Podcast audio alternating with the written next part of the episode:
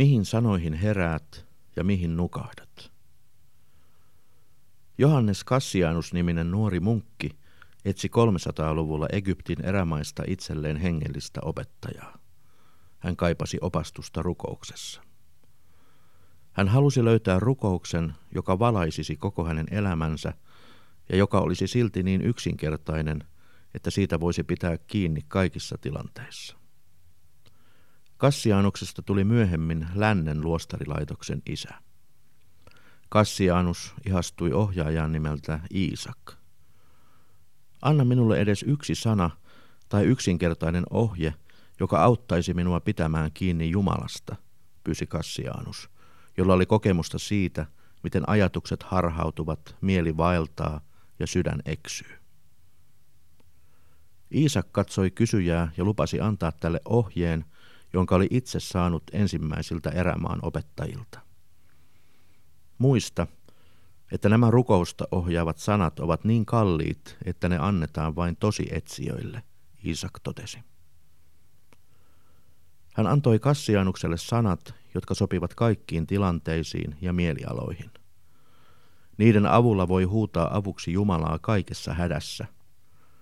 Ne muistuttavat rukoilijaa hänen heikkouksistaan, mutta samalla myös siitä, kehen hänen kannattaa luottaa. Sanat antavat suojamuurin pahoja ajatuksia ja kiusauksia vastaan. Ne ovat lääke masennukseen ja ahdistukseen. Onnen hetkissä ne muistuttavat, ketä tulee kiittää. Sanat, jotka Iisak antoi, löytyvät psalmista 70. Jumala, pelasta minut. Herra, rienä avukseni. Jos sana Herra kiusaa sinua, jätä se pois, ei rukous siitä vähene. Sano rukous ääneen ja toista sitä sitten hiljaa mielessäsi. Ota se aluksi mukaasi vaikka viikoksi. Se muistuttaa sinua siitä, että tarvitset Jumalan apua. Kirjoita rukous vaikka muistilapulle yöpöydälle. Kun heräät, rukoile sen sanoilla. Kun lähdet töihin, pyydä noilla sanoilla apua päivän tehtäviin.